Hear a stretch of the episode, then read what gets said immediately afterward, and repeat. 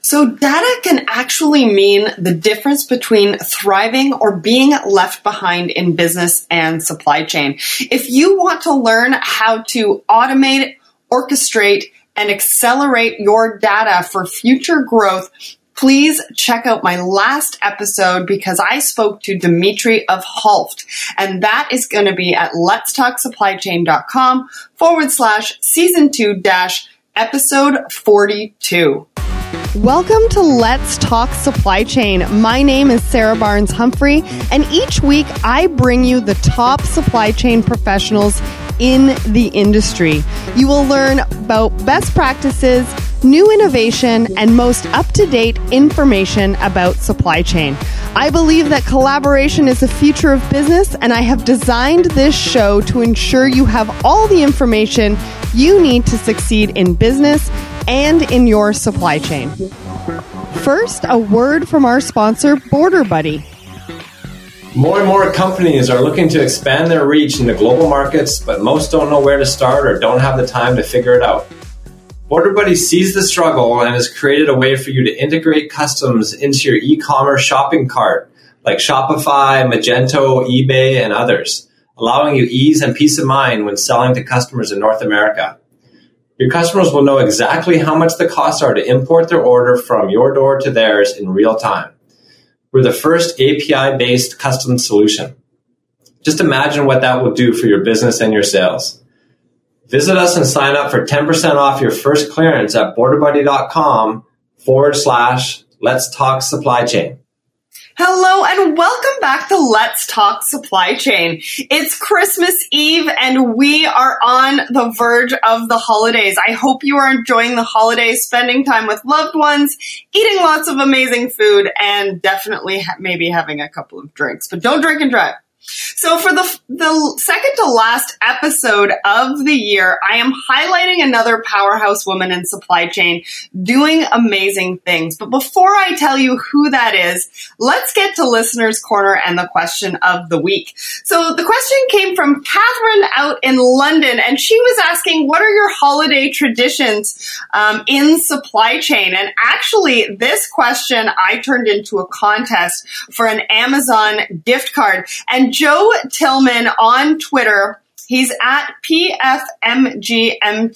He is actually the winner of the Amazon gift card and I will be contacting him soon. So he says it's watching a Christmas story and rereading the POI Christmas story article from at DC Velocity. I will have the link to that article on the website, letstalksupplychain.com under listeners corner. Then he says, then we sit around and debate whether or not Ralphie received a perfect order. I still think that thing in the stock to tell time is miss- missing. Hashtag perfection is in the eye of the beholder. Then he goes on to talk about Argyle socks, but you can go and check that out on Twitter or in the listener's corner.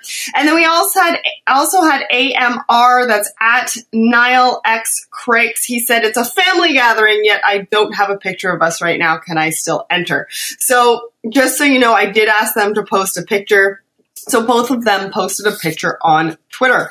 Uh, remember to join in on the conversations on LinkedIn, Twitter, Instagram. Read up on all of the advice at letstalksupplychain.com forward slash listener dash corner and send me your supply chain questions to listener at letstalksupplychain.com. So today I have Catherine Cooper on the show and Catherine has, has had an amazing career.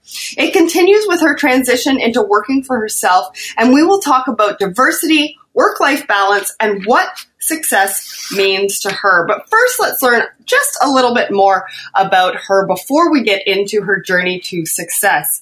So, Catherine Cooper, educated as an engineer, Catherine has dedicated her career to the logistics industry with the last 20 years in top leadership positions, uh, CIO of a billion dollar global logistics service provider and president of two successful consulting firms. She founded World Connections in 2006, where she works with senior executives from Fortune 500 companies, private equity firms, and global logistics service providers who partner with Catherine to develop innovative solutions at the intersection of technology and people. She's also been a thought leader in DC Velocity magazine, uh, president of the Warehousing and Research Council National Board of Directors, president Board of Trustees, Sambandila, South Africa, and Georgia Tech ISYE Advisory Board, and that is a 2019 appointment.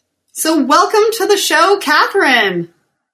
Thank you. Very happy to be a part of this. Yeah, and I'm excited to have you as a woman in supply chain on this series. I think that you have so much value to bring and there's so much to talk about today. So I think we should just dive right in. So my first question to you, and, and this is kind of different from some of my other interviews, is when you think about on, back on your career, what does success mean to you? It used to mean uh, keeping up with the definition of success as defined by others. So it would be following a career path of someone who is ahead of me, um, achieving a certain level by a certain age, getting to the C suite. Um, that used to define it. And then once I achieved all those milestones, uh, you realized you were doing it for other people or according to a prescriptive model. And now success for me is doing what I love doing. Um, and engaging with clients on a more authentic level um, and helping them with their supply chain challenges. So it's it's more fulfilling uh, to be achieving my own defined goals than going after it the way I first started out. I love that. And actually, when you and I originally um, had a quick chat about coming on the show, that was one of the things that I wanted to highlight before we got into your journey. Um, is that, you know, we always talk about the journey not being straight and, and that kind of thing. And, and we do talk about people's journeys, but we don't actually talk about how you know, women in the industry, how people in the industry actually define success. And I think that it's changed over the years. You know, traditionally, like you said, it was, you know, that path of making it. Um, but now people are starting starting to realize, you know, that that making it is different for different people. And so I wanted to right off the bat, you know, get an idea of what success meant to you before we get into your journey. So thank you for sharing that with me. So why don't we talk about your journey now? Um, what was your first job? What did you study? How did you get into supply chain? Because it's so I it's so fascinating people's stories of how they get into supply chain because a lot of people maybe not now, um, but even back to a few years ago, just sort of fall, fell into it. So I fell into it. Um, right off the bat. So I've been in it pretty much my whole career and my education um, in industrial engineering and optimization fit, fit into it as well. But my first job out of school was to um, be part of an engineering team building a robot that would strip paint from a F-16 radome. And I hated it. I hated the pure engineering side. It wasn't enough of um, human interaction. It was very mechanical and that drove me to start looking around the company I was with for another alternative of, of work. And then I fell right into a warehouse management system that was being implemented. And I was hired as a trainer. So again, we're talking, you know, 23 years old, um, pretty much right out of school, first kind of couple years into work. And my job was to help the people on the warehouse floor utilize the system they were being given and train them through it. And that hooked me right at the beginning because I'm like, wow, the technology is one side of it. Um, but it's the adoption and the interface to the human side of it that intrigued me. And that's pretty much where I've stayed my whole career. I've been CIO and other deep technical fields, but where I, I shine with my natural skills and where I enjoy it is that intersection of the human side with the technology. Yeah, and I think that would have something to do with your engineering background. Yes, right? yes. I would say Yeah, when I studied engineering, I didn't know I was going to do supply chain. Um, but once I got into it, it was really clear to me that, well, actually, you know, I have to take that back. I can't say it was clear at the beginning, but what evolved was an ever changing field. Um, it was always dynamic. There was new things coming down the pike, new ways to to do things, and always an urgency um, in supply chain. You know, when when a mistake happens in a supply chain, um, studies have shown, and The Economist did an article on it that it affects stock price more than any other glitch. You know, more than a plant closing or an untoward financial event a supply chain um, problem of shipping the product um, has a huge impact. And so, um, you, you, know, there's a lot at stake and that's, that's exciting. So the dynamic field is what's kept me in it. And I'm glad you shared that because I think that a lot of times, you know, I think we're starting to realize how much supply chain affects a business. Um, but to hear that it actually affects, you know, the stock prices um, is something that I think you know more and more people need to need to hear about so that we can make supply chain sort of that top of mind when we're thinking about uh, about business and how we're moving into the future. So I love to hear about obviously uh, women in supply chain being featured, being honored, and you've been published several times. Um, can you tell us a little bit about how that came about? Because I know, you know, a lot of women in the industry um, know that there are a lot of people that, um, a lot of women that should be recognized. And sometimes we don't know how to go about that, you know, who's actually publishing that. Um, and so, how did that come about and what opportunities came from it? so it's kind of neat. I, I have a whiteboard in my office that, you know, big one on the wall that a lot of people do. And that's my map to almost everything in my, in my professional life. And whenever I speak or write an article or do a, a podcast similar to this, I write it down on, on one side of the board and then I wait because it's planting a seed. And at some point, it's going to grow something. And it always has in my, what, 30 years of doing this.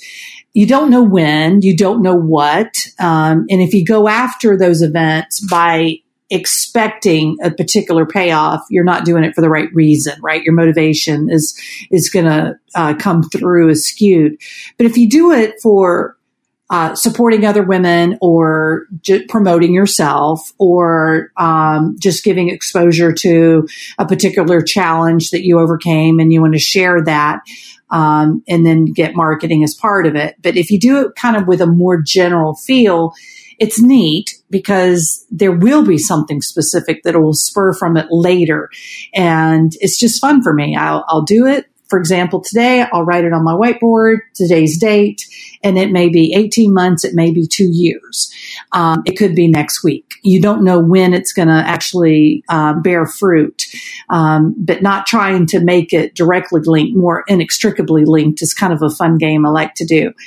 Um, but I would say they feed on each other. So you you've got to get started, um, and you know, there's various ways to do that, but I would say once you get your toe in the water, you get your first publication, that leads to the next one because then you show the next people who are interested. It's, you know, kind of like once you've been hired once, it's easier. So, um, and then speaking has been a, a, huge thing. Get yourself into the conferences. Um, they're really relevant to your field and get the speaking opportunities. And then most of my writing, um, come from that. The the people will be in the audience and they come up and they say they'd like to do an article on that topic, and then it spurs a, a printed piece.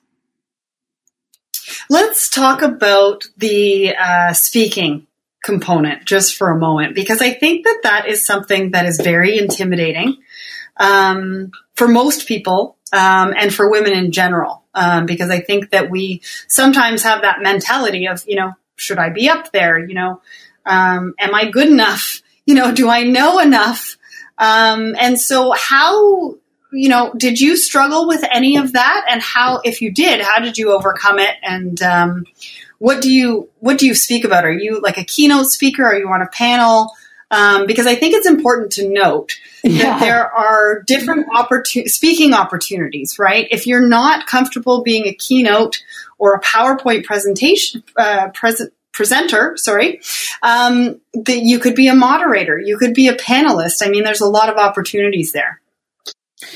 Right. So I think it's a it's an evolution. So you start with the small, you know, uh, session type speaking um, at a particular conference, and then from that, you if you get you know good ratings and good turnouts, you kind of got to earn your stripes. Then um, I was able to progress up to uh, giving uh, the keynote at the Warehousing and Research Conference a few years back. Um, but you know, I think humility comes into play. You've got to have a really uh, good balance of humility plus an ego. The ego is what gets you out there to realize I can go do this. I can stand in front of a thousand people and speak. But the humility helps you because you realize if I make a mistake, it's okay. I'm human. They know I'm human and it is okay. And you can keep going with that and you don't have to be perfect. Um, I actually fell on stage the very first time I went on to it at the WERC conference. At that point, I was just introducing a speaker.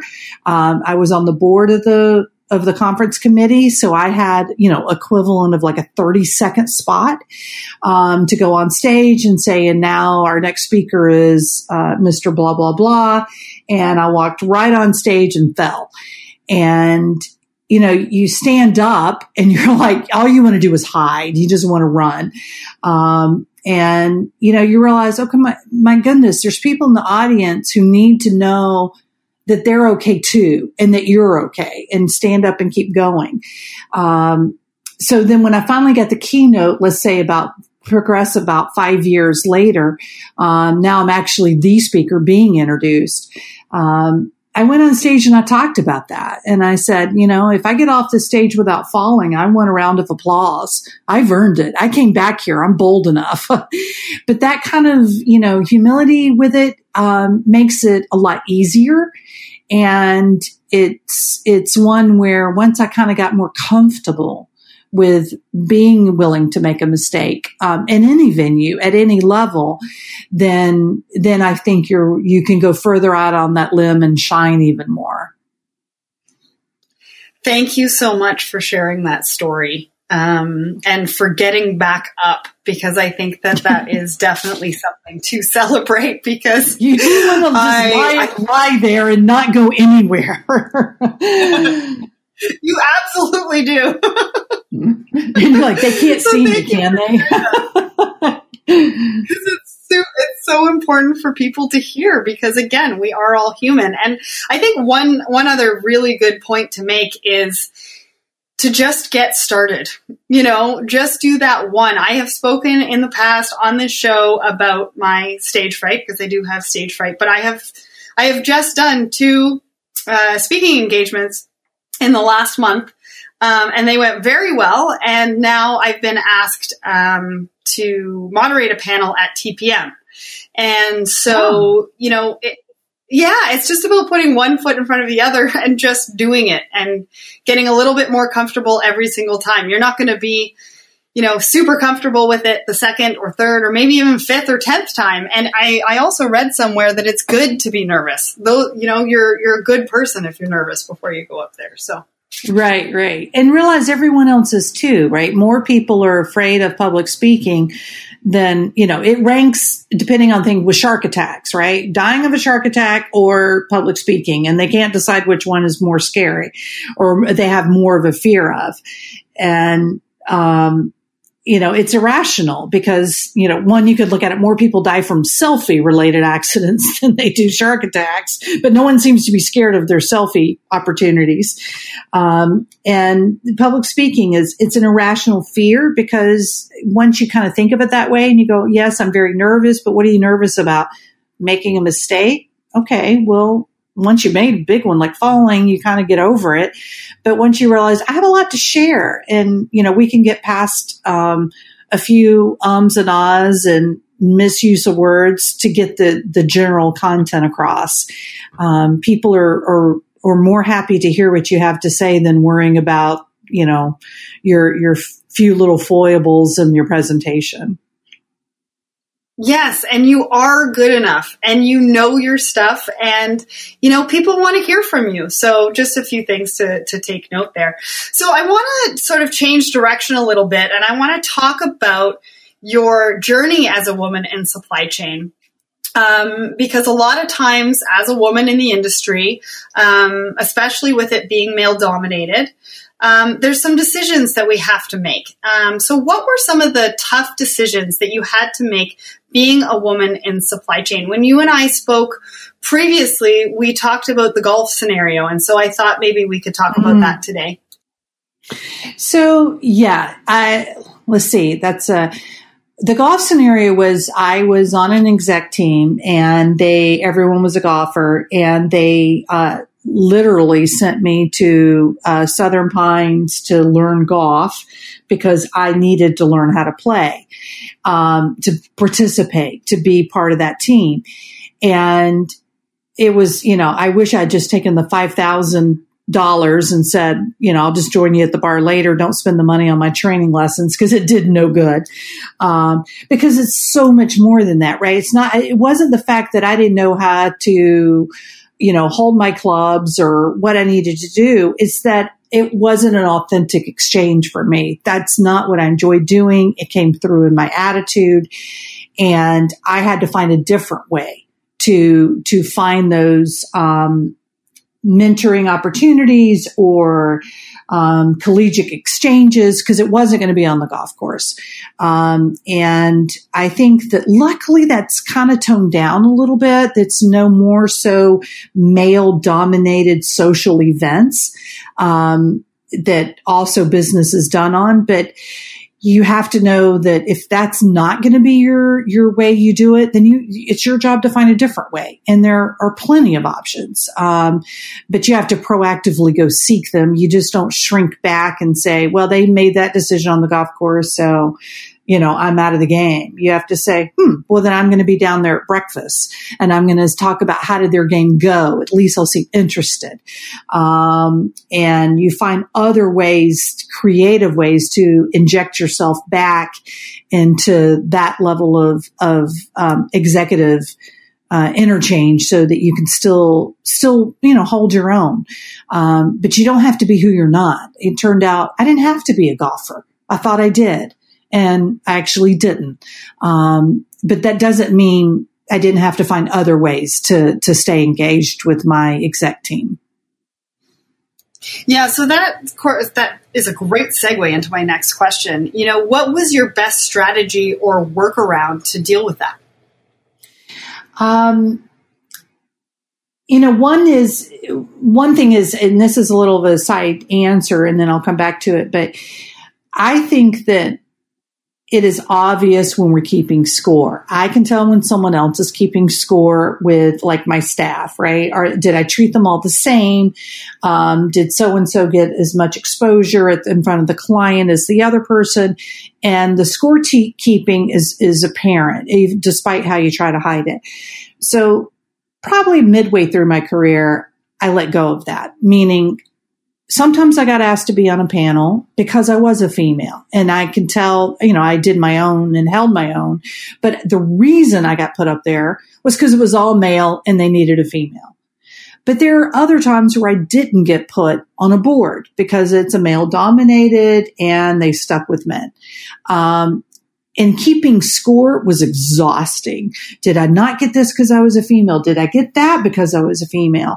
And I just let go of it and decided I'm not going to keep score. It'll work itself out the out at the end. And if I get on the board because I was a female, I will earn the position of president on the board and climb through the ranks because of my skill sets. And I'm not going to worry about how I got there. And there will be times I won't get on something, but that's okay too. I'll, I'll spend my energy in a different direction. Um, so the scorekeeping was one I think that really helped me relax as a female and just say, look, I'm here to compete just the same as everybody else. And I'm not going to worry about how my gender comes into play. Um, and then when you do that, I do think it relaxes the, the men around you because you don't appear to be um, caught up in keeping score. Um, did I get invited to this meeting? Did I get to go to that? Did I, was it, did we do after dinner drinks? And was it an appropriate bar for a female to be part of?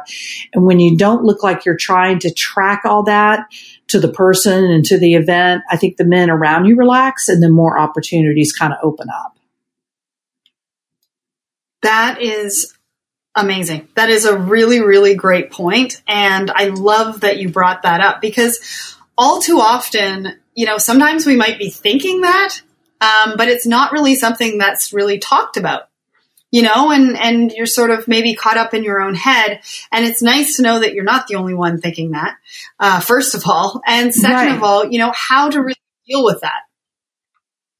Yeah, I think that, um, there's a funny story that uh, just to share with the group, but just to make other women um, help them with their decisions, I guess. So I had one meeting and it was in New York City. So all men, I'm the only female on the team. And we are leaving the meeting and going to a dinner and it's downtown Manhattan and it's cold and I, we have to hurry and get there. And so we're a little late. And so the men are booking it through the city, right? We're running. I am in running in high heels with them, trying to keep pace because we need to get to the dinner. And in New York City, they have the grates, right? Where the subway and everything's underneath. So on the grates, when you're in high heels, you can't put your weight down. So you're running on your toes because it's a grate. And so you don't know when a grate's coming or not coming because it was dark. So you run on your toes the whole time. I literally almost broke my ankle trying to keep up with the men. Okay. Now fast forward and now we're at a retreat. It's a, with the spouses. Everyone's there. The same men that I ran and practically broke my ankle to keep up with were doting on their wives, were saying things like, well, we'll be late for dinner because she's running a little late. And they were very accommodating to their spouse, to their females in their lives. And I thought, you know what? Looking back on that, I shouldn't have risked breaking my ankle. I should have said, guys, I'm taking a cab. I'll see, I'll meet you at the airport. I mean, I'll meet you at the restaurant. And I bet you four other guys would have gotten in the cab with me because they didn't want to run either. But the leader of the pack set the pace and I should have protected myself in a way that a female should be protected in the sense of we had high heels on. I did that day. Um, and looking back on it, that was one of those times where I wish I'd learned my lesson earlier because I wouldn't have done that. I wouldn't have run through the city in high heels on a rainy night in the dark over crates just to keep up with the guys. Um, so I think that, you know, getting more relaxed on being who you are, um, I don't know that that's something that comes with age and comfort. Um, but I'm really in, enjoying that level of, of decision making at this stage. that story made me smile because it's something that I would have done. Yeah, and then thinking back on it, I would have been like, you know, wait a second, why didn't I just jump in a cab? yeah, I, I mean, so I so, and then I'm hyperventilating at the restaurant. I'm like, that was really attractive, and I'm like, okay, this was just stupid, and it it's one where stop and ask yourself, you know, I mean, I know we try to hang and not call our our gender out differently, but if you're in high heels because that's a woman in a suit in, a, in an important board meeting, it doesn't mean you have to run in them and um, take a second and protect yourself a little bit. And I, I learned that a little late. Except for if you're running for charity, I think there's a high heel. Yes, there is. for charity. That is the only time you should run heels. Exactly. All right. So um, you spent a lot of your career in corporate life and then you transitioned into working for yourself and we're going to get into that in a moment but i wanted to find out from you from working in corporate life um, other than running in high heels what were some of the mm-hmm. sacrifices uh, family so they say you can have it all And, you know, I'm like, no, not true. um, or do you want it all? All's not always good, right? So having it all means you've really, you know, strapped everything down. I think you can, just not all at the same time. So there were times where I really charged on my career and I wasn't, you know, the mom baking the cookies. But then there were times where I pulled back and I said, okay, this is the year I'm going to focus on the kids a little bit more. I was lucky. I had twins a perfect industrial engineer's dream. So they moved as a unit. So I was able to say this year is this and this year is that. So that was a an IE's dream for kids. But um, I would say the sacrifices are are the family side because you're not, you know, you're constantly evaluating are you good enough? And just know right now, no, you're not going to be. But if you're a good enough mom for your family and your kids, you're good enough. And um, explaining to your kids what your career means and what your job means to you um, helps and it helped me um, I, I let them know what i was doing and while i why i was away um, and there were times where it really would come down to a really tough decision um, and you would have to make those tough calls and i don't think men always have to face that um, because if it's a you know, tonsils out or something, the wife is home. If they have a big, big, big trip, they'll be home tomorrow and I'll buy you ice cream. But the wife has to be the one, the mom, taking them and helping them with the pre-op and um, post-op surgery and all that kind of stuff. So those are the things that are hard as a female. The more, the more emotional side yeah. of things, right? Sorry to yeah. So that's that part was a challenge. Um, and I again, I guess I've become not a scorekeeper on anything now, but uh, you know, I don't keep track of that either. I my boys are 18 and in college, and you know, you know, contribute to society just fine. I did a decent job as a parent, and um, I think that you know, just relax the stress on that a little bit on yourself as well, because it will be a constant debate for the rest of your life because you'll always be a mom and just know that and quit trying to find perfection. Just view every situation as what's the best I can make given the circumstances around this event. Yeah, and everybody has mom guilt, but I do like, you know, the fact that you were sharing with your kids the reasons why, you know, why you were potentially leaving on a trip, you know, what it meant to you how exciting something might have been for you when it came to work and and why it meant so much to you. And i think that that's really important not only for the mom guilt side but also to you know even bring into that relationship that you have with the kids to say hey i'm not just a mom you know i love doing all of these other things and i i'm, I'm going to be there for both um, you know, at different times in your life. And, but this is why I really truly want to do those things. So, um, my next question to you, and again, I just mentioned it, you know, you transitioned into working for yourself after the corporate life. How did you make that decision? Because obviously going from having an employer to either being self-employed or being the employer um, is a huge transition. And uh, so just a few thoughts on that. So the the real driver initially was because I wanted to control my schedule better. Um, being a you know, I'd say, you know, high powered exec in my world, and then the, the dynamic pace of supply chain um, and logistics. It was, you know, a high demanding job, and I was always on the road. Oh, I'll I'll work for myself, and that way I can control my travel well, I traveled as much or more because when you work for yourself, you you tend to get excited about what you're doing and um, you want to make everything perfect. The difference was I knew how important being home on Sunday night was for my family, and that was a big night of bath time and schoolwork and packing your backpack and making the lunches for the week and getting them geared up for Monday. Um, so I would leave at a 5 a.m. on a Monday morning, but as long as I could stay home Sunday night, that mattered to me. Um, and being able to choose that as my own direction, I could. When you work for somebody, when I was in corporate, they would have Monday morning staff meetings and they're at eight o'clock, which meant I had to travel way early and out on Sunday night. Um, and so, you know, a simple moving that to an 11 a.m. or moving it to a Tuesday would have made the difference for me.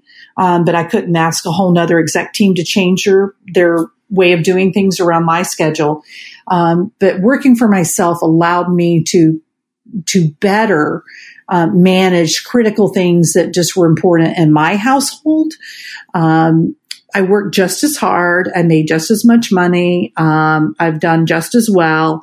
So that it really wasn't a sacrifice in my career, um, but it was a, a way to manage the home life a little bit easier. And I hope you don't mind me asking you this, but how old were you um, when you made that decision? Oh no! So um, just after, so I did it early in my 30s. And then that's when I had, um, the kids were, you know, toddlers. So, and then, and then I went into corporate when they were in elementary school. And then right when they started that 12 years old kind of bracket, um, that's when I pulled back out and said, I got to go back on my own. Um, and the reason was if anybody's, you know, listening to this that has kids, when they turn 12, 13, 14, they don't need you all the time. But when that 13 year old boy does come and start talking to you, by God, you want to be there because you never know when he's going to do it again. he might not talk to you again for another two months. So, um, so I knew I needed that flexibility again. And so I was a little tipped over a little for, uh, uh, into my forties. Um, but it wasn't so much my age as it was the age of the kids. Um, when they were preteens and about to head into high school, that I wanted, I wanted to make sure that I could control my destiny of my time a little bit better. Interesting. And the reason why I ask that question is because I am finding, you know, that a lot of people do go out on their own and work for themselves into their 40s. And sometimes, you know, um, when you're in your 30s, you're kind of thinking, you know, I should already be there or, or different things like that. But some of that mentality. So I just wanted to ask that question um, so that everybody has an idea. You know, not that everybody's path is the same, but has an idea that you know when you're in your 40s, you you can definitely still go out and do that in your 50s. You know, so oh, just yeah. wanted to throw that out there. Yeah. So there's um, and I and I like. Sorry, go ahead. I was going to say, there's a maturity that you gain later in life too that um, allows you to go out on your own a little bit easier. Because when you're do- when you're on your own, you have to be completely self, you know, self directed, self motivated. And there are days when you are slammed busy and you feel exceptionally successful and productive. There are days when a client will cancel on you or you don't get the call back you were expecting and you don't have anything to do and you feel useless. And you have to tell yourself, I'm not useless today. There are other things I can do. Um, but you, you become your own cheerleader, your own paycheck, your own everything. And with that, um, comes a lot of uh, self talk to get through it. Um, you know, no one else is encouraging you to write up your your description of a session that you want to give at the new conference coming around in the spring, and you better get it in by November because that's when they slot the spring conferences. You have to be directed to do that, and then the fact that you didn't get selected last year doesn't mean you don't try this year. Um, and so there's a, a lot of confidence you need to bring to it when you go on your own. Absolutely. Self discipline and self motivation and yeah. uh, a lot of self talk. Don't yes. I know that? Um, okay, so uh, do you have any advice for that? You've, you know what, you've given so much value and so much advice already. Um, I, it's almost silly asking this, but do you have any more advice for the next generation? Um, you know, I think just be kinder to yourself would be it. And you're not competing um, with anybody except yourself. Um, you you'll take a you know you watch people in executives um, positions and then they suddenly get released. Um, and so I think it's just you don't get tied up in your title, get tied up in what you like doing. And if you do that, you know, it's I sorry, I can't remember who said it, but you know, if you like what you're doing, you're not working. Um, and I think that truly comes into play. Um, and I think that it's just helpful to, to enjoy what you're doing and not in the scorekeeping. I would go back to that. Relax a little on that too. Just know if you're, if you're doing everything that you enjoy, then it will work itself out and you will be motivated to do all the things that take it to keep keep you going forward in the industry. Um, a side bit of advice I would give that I just just top of mind because I was recently sharing this with somebody else, but it was um, and it, it kind of relates to women and supply chain, and it's to share your decision risk, especially if you're a leader or helping a company make a decision. As women, we tend to do the research and then say this is what you should do. Um, I think that when you're when you're approaching a team and telling them about a risk um, that could be coming down the pike or something they need to prepare for, um, I found I've been more successful when I open it up and share the decision with the team and say, how do we feel about this? I'm going to present some pros and cons and then get them to come together. And so I actually put it on my agendas now.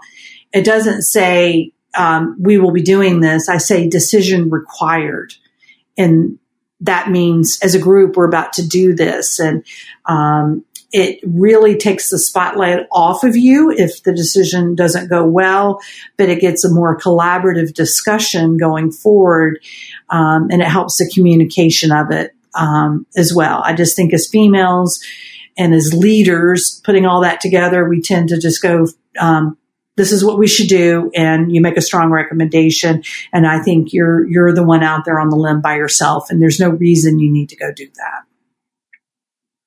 Such great advice. So i hate to wind down this interview because we i think we're having so much fun but um, you know what does the future look like? What's next for catherine uh, more of the same. I'm really enjoying it. I enjoy working at the um, working with the executives that are taking on large projects and helping them. You know, exactly at that intersection. They know what system they're going to buy, um, and they just hope their people are going to use it. So we go, let's take hope out of the equation. So um, I'm I'm enjoying what I'm doing. I've, I've climbed my mountains at this point, and I think now it's helping others climb theirs.